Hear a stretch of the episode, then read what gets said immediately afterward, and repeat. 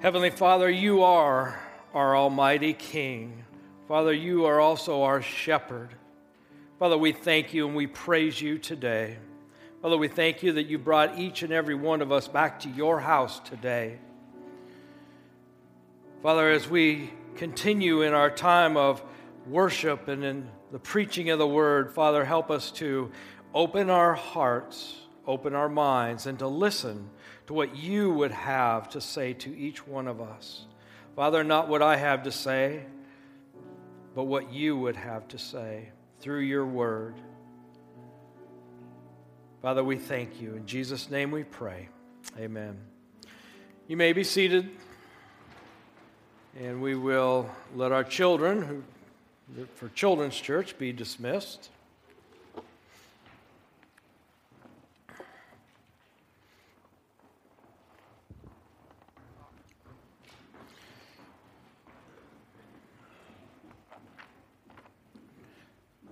So last week we talked about our one word and our God word, and it's neat to see that uh, that other that some of you have picked up on that. And I saw in, in Facebook this week what some of your words were. Um, I saw words like overcomer, and intentional, and faith, and confidence, love, earnest, rest. Others. Wow. It is my prayer for you that as you post that up or you keep it in the forefront uh, for this year, that God teaches you and grows you in all aspects of your life with that theme. Turn with me this morning to Matthew twenty-eight, verse eighteen. We said last week that every believer's calling is to be a disciple who makes disciples. And so we are going to continue to build on that today.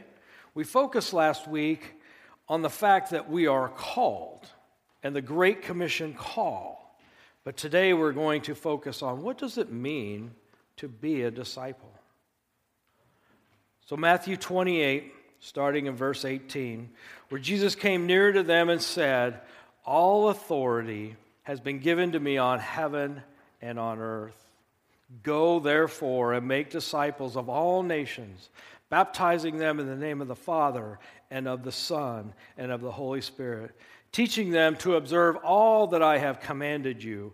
And lo, I am with you always, even to the end of the age." And the point is that disciples are called not only to be disciples, but to make disciples. Now, this past week in our small group, the Greek scholar of our group pointed out that the imperative is not to go, which is correct. I did emphasize that word "go" because it indicates action.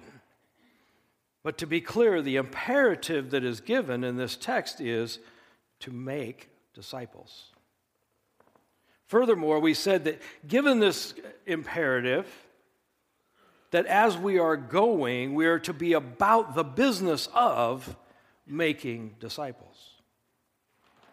And the reason that I take time to mention that is because it's important, and we all have a tendency to think that we just need to get people saved. They just need to come to the Lord.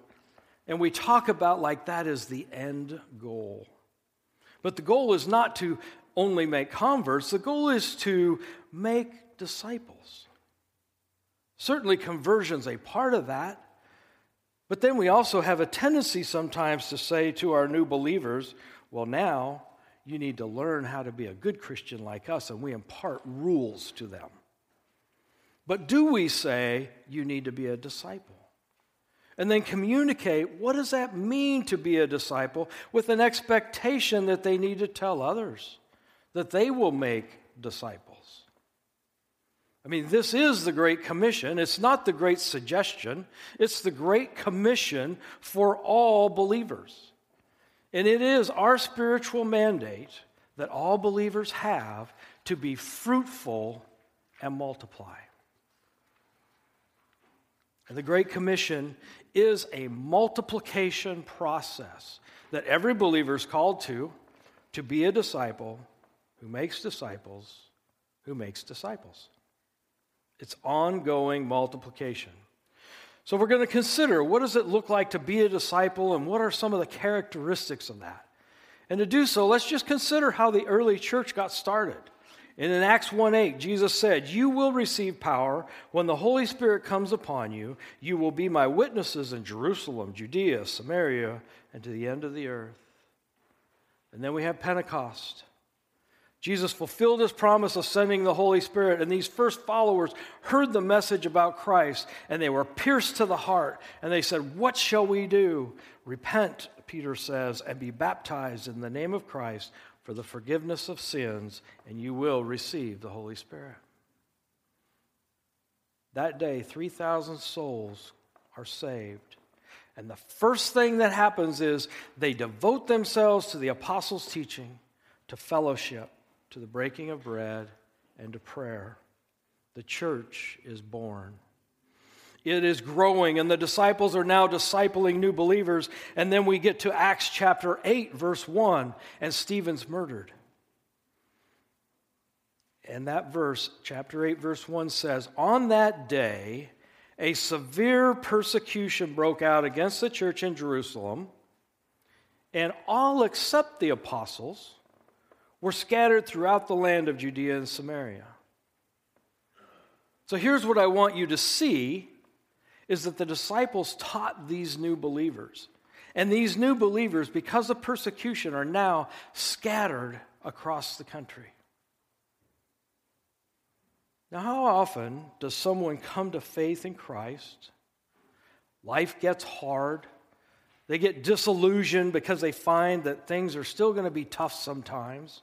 Christian life is not always a bed of roses, but Satan, the world, and even our own sinful, selfish desires will, call, will cause us plenty of challenges.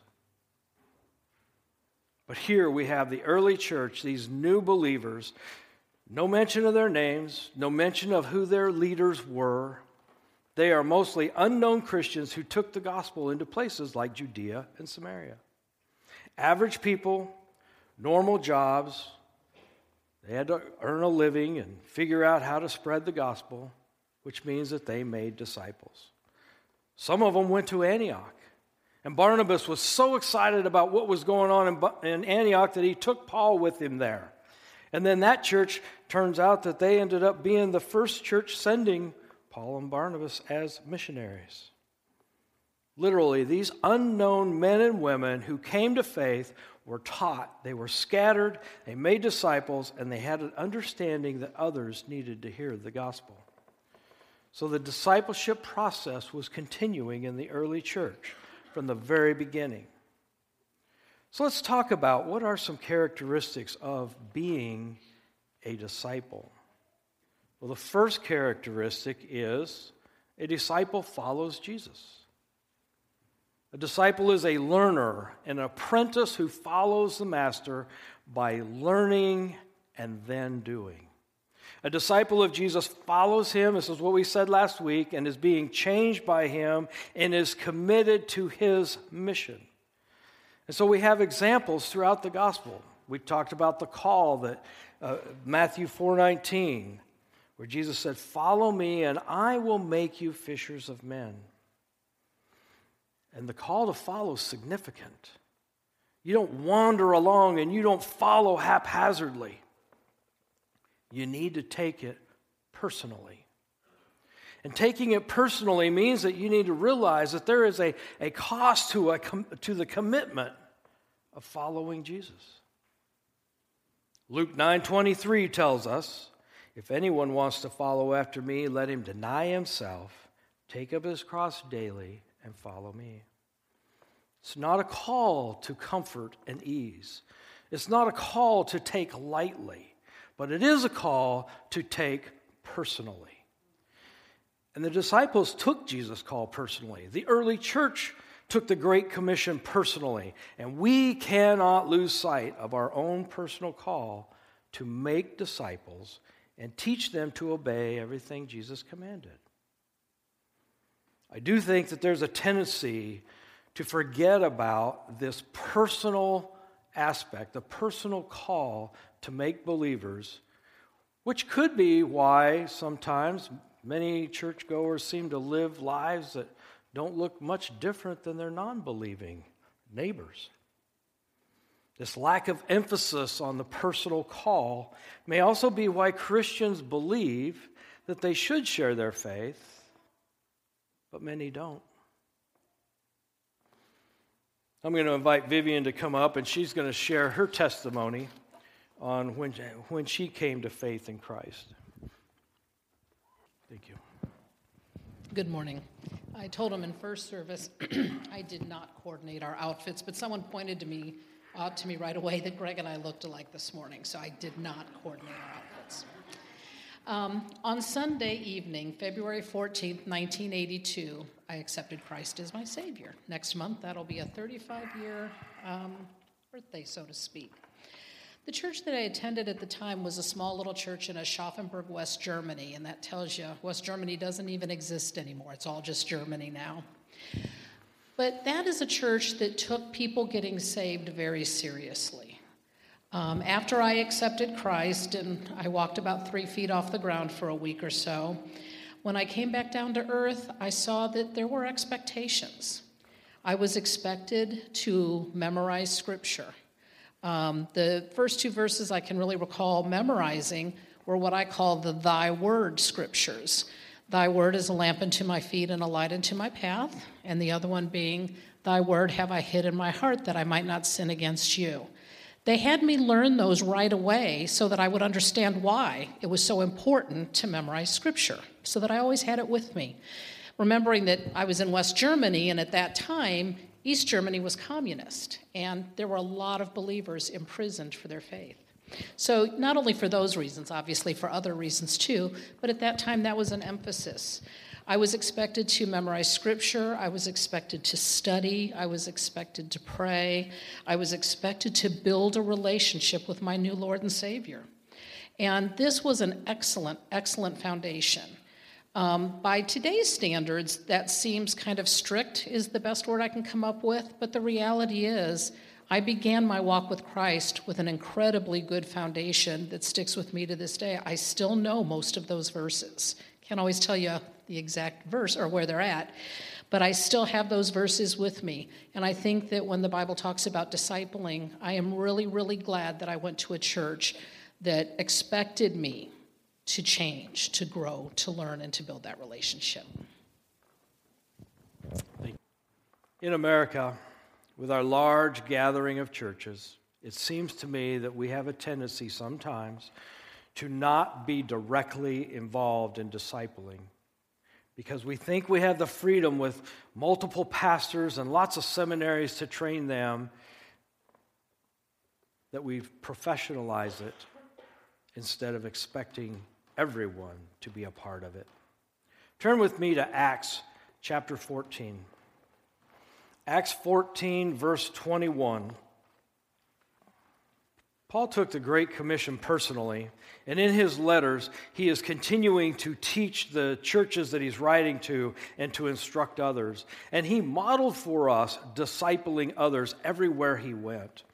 But in verse fourteen, I mean chapter fourteen, verse twenty-one, he says, after they had preached the gospel in that town and made many disciples, they returned to Lystra and to Iconium and to Antioch, strengthening the disciples by encouraging them to continue in the faith and by telling them it is necessary to go through many hardships to enter the kingdom of God. Strengthening the disciples and encouraging them.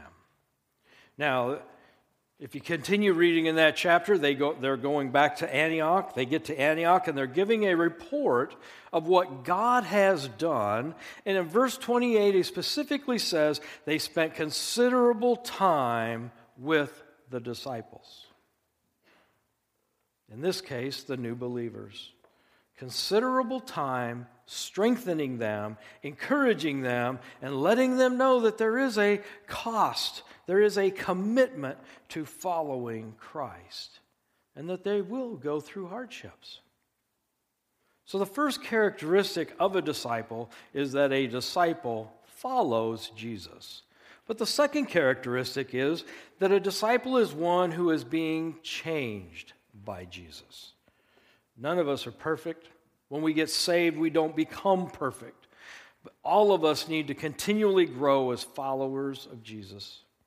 And although there's a point at which all of us first believe the gospel, we surrender our life to him, but we might not be true followers if we do, if we make a decision and then nothing changes, right? Pastor Aaron tells us that you don't encounter Christ without being changed. And so being a follower, a disciple of Jesus, means that we constantly repent of our sin, we confess it, we seek to overcome it, and we do all that we can to grow in the likeness of Christ. Second Peter three eighteen, Peter tells us, grow in grace and knowledge of your Lord and Savior, Jesus Christ. There's an expectation that you should be growing. The call of a disciple is to become like the Master. And Jesus modeled that for us in John eight twenty-eight. So turn with me to John eight twenty-eight. And we're going to look at several scriptures today. John chapter eight, verse twenty-eight, and we're going to focus on the last half of that verse. Um, it's verse twenty-eight says, "So Jesus said to them, when you lift up the Son of Man, then you will know that I am he and that I do nothing on my own. But just as the Father taught me, I say these things." So he models for us learning from the Father and teaching the disciples. I do nothing on my own, but just as the Father taught me. And you go down then to verse thirty-one, and then he says, if you continue in my word, you really are my disciples, and you will know the truth, and the truth will set you free. He goes on to then to tell them, so then don't be a slave to sin. And he calls them to obedience. When I was saved, I was a young man, young June nineteen seventy-seven, Vacation Bible School, and uh, and I committed my life to the Lord. But then later, as I was growing up and, and worldly things started pulling at me, I rebelled and turned my, my back on Christ and the church. But when I came back to the Lord and recommitted my life to him, from that point on, everything changed, and I was growing in him. But it was also a time in my life where there were a lot of changes going on. I was recently out of the army. I was going to college. We were newly, we were married. We had a family. Uh, I came to a place where life was just getting real. And I was struggling how to be a husband and a father and a provider and how to keep the faith. And Robbie Black and I became friends, and he spent time with me. And one of the things that we did was just Monday, Wednesday, Friday, for thirty minutes, he would come over, we would go for a walk and talk and pray. And all the while, he was encouraging me, strengthening me in the faith, helping me to be the man of God that, that I was supposed to be. How to taught me how to trust God and lean on him to give me strength. And it went on for many months. But that was a pivotal time in my life, and the Lord used him to help keep me grounded in the faith. And Robbie discipled me. We didn't go through a Bible study. We spent time together, and I learned from him. And then there are two men later on, a few years down the road. We had moved to Denver, and uh, I cannot tell you their name, and I can't tell you what they look like. But they were pivotal disciplers in my life. And so we would meet routinely once a week, and they uh, they taught me how to look at God's word and get better understanding out of it, how to do my devotions. You know, I came to, there were there were times I would just come to his word and I was looking for answers and I would read them and it was just words on a page and I just couldn't seem to get anything out of it. And they taught me how to use a spiritual journal and how to track my prayer requests. But then they also taught me how to ask good questions of the text so that you could understand who's talking, who are they talking to, what is the context, and what are they saying, and what are they saying to do, and what is the implications in your life. And those are simple spiritual disciplines, but I had to learn how to do those, and they taught me how to do that. They taught me the basic spiritual disciplines of how to have a devotional time and to glean more out of God's Word. Turn with me to Colossians chapter two.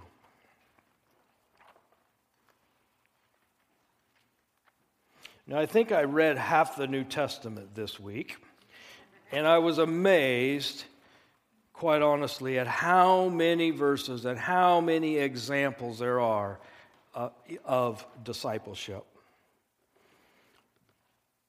But some of you are familiar with Colossians two seven that the Navigators use for their discipleship principles. But here we start in verse six. He says, "So then, just as you have received Christ Jesus as Lord, continue to live in him, being rooted and built up in him, established in the faith, just as you were taught, and overflowing with gratitude." So he says, continue to live in them, being rooted and built up in them, and established in the faith, just as you were taught. He goes on and he warns them, and he teaches them, and he tells them to be careful of false teaching or philosophies or human traditions that's based upon world worldliness instead of Christ. And then he gets to chapter three, verse one, and he says, "But if you have been raised with Christ, seek the things above, where Christ is seated at the right hand of God. Set your mind on things above, not on earthly things, for you died. Your life is hidden with Christ. And when Christ, who is your life, appears, then you also will appear with him in glory." So we see the metaphor of baptism here being lived out in their life. He said, you have been raised with Christ, you have died, and your life is now hidden with him. And he goes on, if you continue reading chapter three, he says, put to death the things of the earthly nature, the things that you once were living in, that you need to change from those things. And then he gets to verse twelve, and he says, therefore, as God's chosen ones, holy and dear love, put on, and he lists many characteristics of, of Jesus that we now need to be a part of our life. Compassion, kindness, humility, gentleness, patience, and on and on. We get down to verse sixteen. He says, let the word of Christ dwell richly among you in all wisdom, teaching and admonishing one another. Teaching and admonishing one another. The characteristic of a disciple is that a disciple follows Jesus and is being changed by him. And God's plan is to use other believers to walk alongside us, to encourage us, to teach us, and to help us stay true to our faith as we become more and more like Christ. And the third characteristic is a disciple makes disciples. How do you tell your friends and neighbors about Jesus?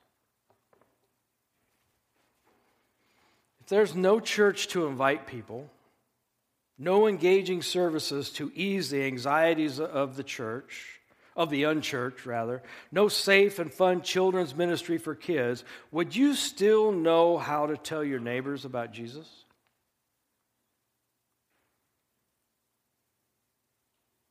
How we answer that question reveals a lot about whether or not we are operating in a way that removes personal responsibility for the Great Commission from ourselves. Now, there are lots of reasons why we don't share the gospel. It could be laziness, it could be fear, it could be cultural pressures, afraid of failure, busyness. There's all sorts of reasons out there that we allow to get in our way, but every single one of you has a testimony. Remember how you came to know the Lord? The man who was born blind in John chapter nine, Jesus heals him. And immediately he was being challenged and he was being questioned. And his response was, one thing I know, I was blind, but now I see. And he goes on to say, if this man Jesus was, was not from God, he wouldn't be able to do anything.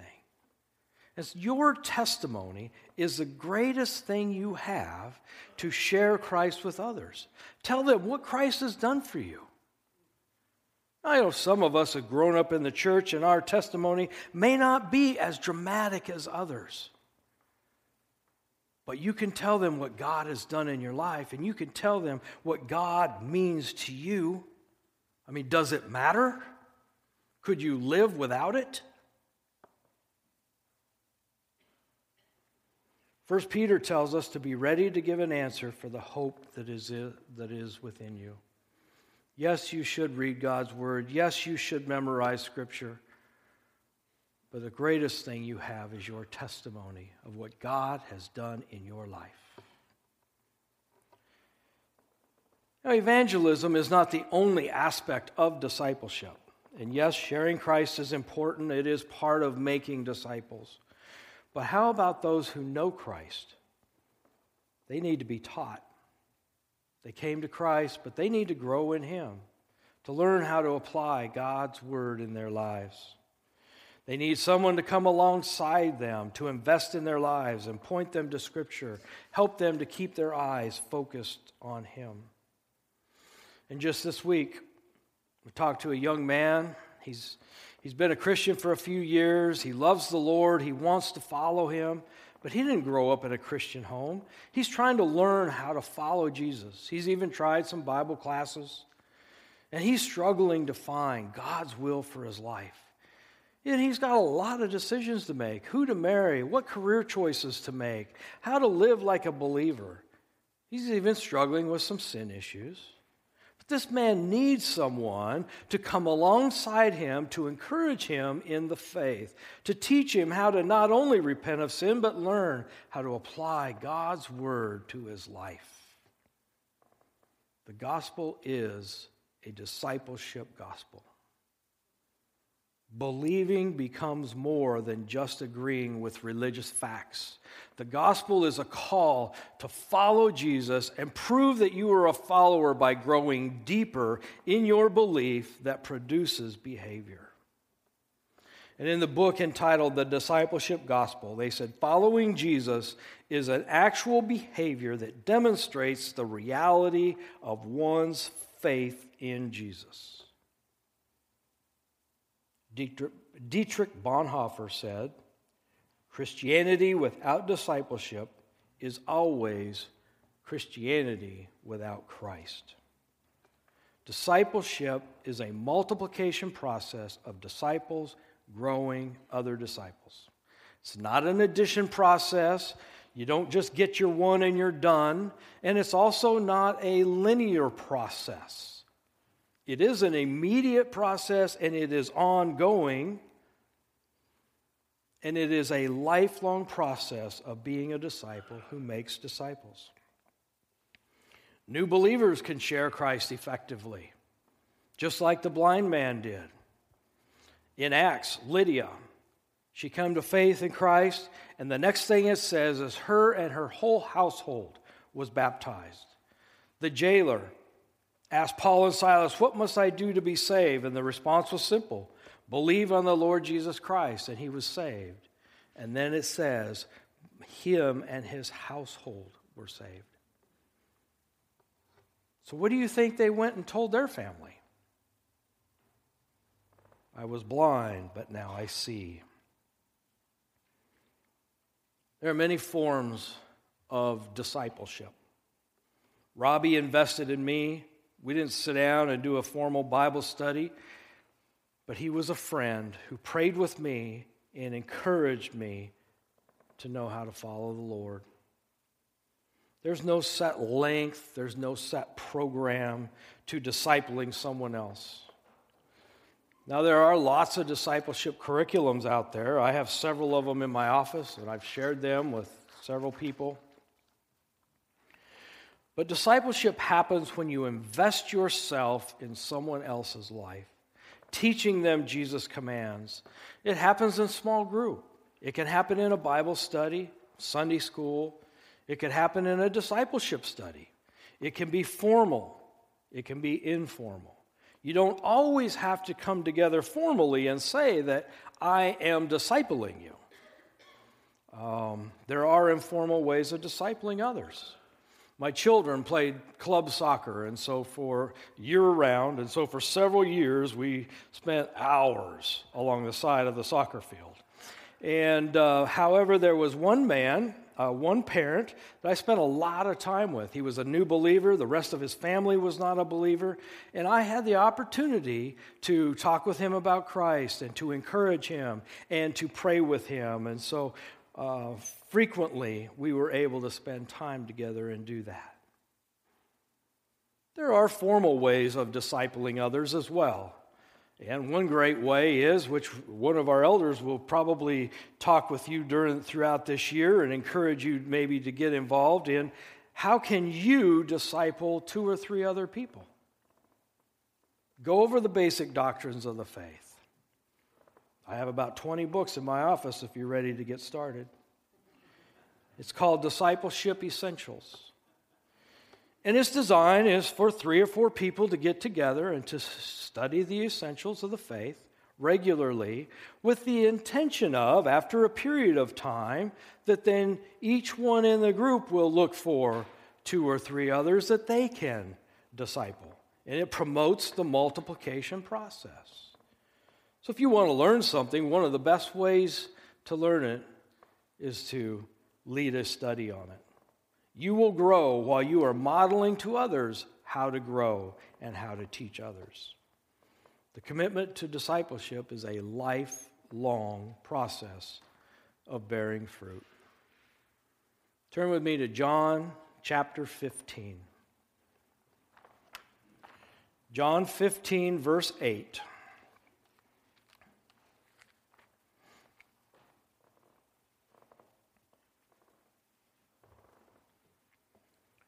My Father is glorified by this, that you produce much fruit and prove to be my disciples. Some versions say bear fruit. You are to bear fruit and produce and prove to be my disciples. If you continue in that passage down to verse sixteen, he says, you did not choose me, but I chose you. I appointed you. Sounds like the Great Commission, right? I appointed you to go and produce fruit, and that your fruit should remain, so that whatever you ask the Father in my name, he will give you. And he continues, this is what I command you, love one another. So Jesus has appointed you to bear fruit that remains. And then the next thing he says is, I command you that you love one another. How much more loving can it be to share the gospel with others and come alongside them and help them to grow? If you back up to verse thirteen, Jesus said, there's no greater love than this, than you would lay down your life for your friends. The most loving thing you can do is be a disciple who makes disciples.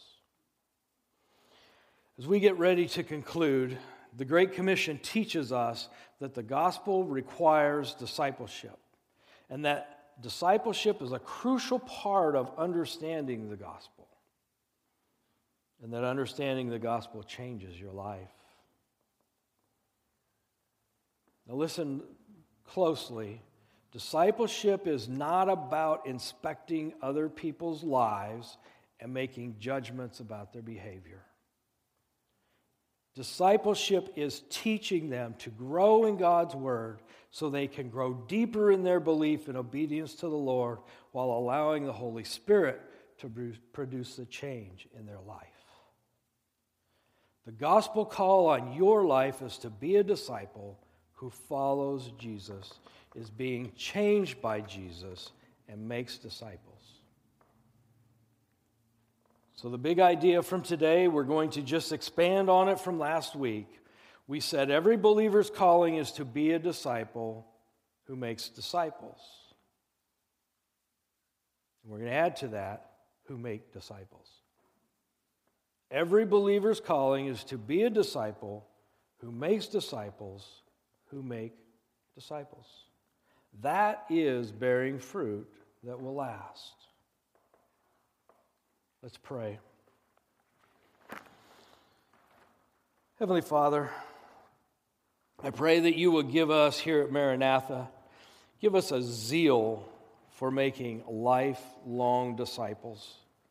Help us, Lord, to follow the command to make disciples. Help us, Lord, to love others in this way and to bear fruit that will last. Father, your word says that you are always with us. Teach us to trust you more and more as we grow as your disciples. Father, give us strength not to be fearful, to have the boldness to share the hope that we have within us. Help us to be intentional in our lives to become disciples who are being changed by you and helping others to be changed as well. Your word tells us that we should do all that we do for your glory. Father, as we go from here, help us to honor and glorify you in all that we do. In Jesus' name we pray. Amen.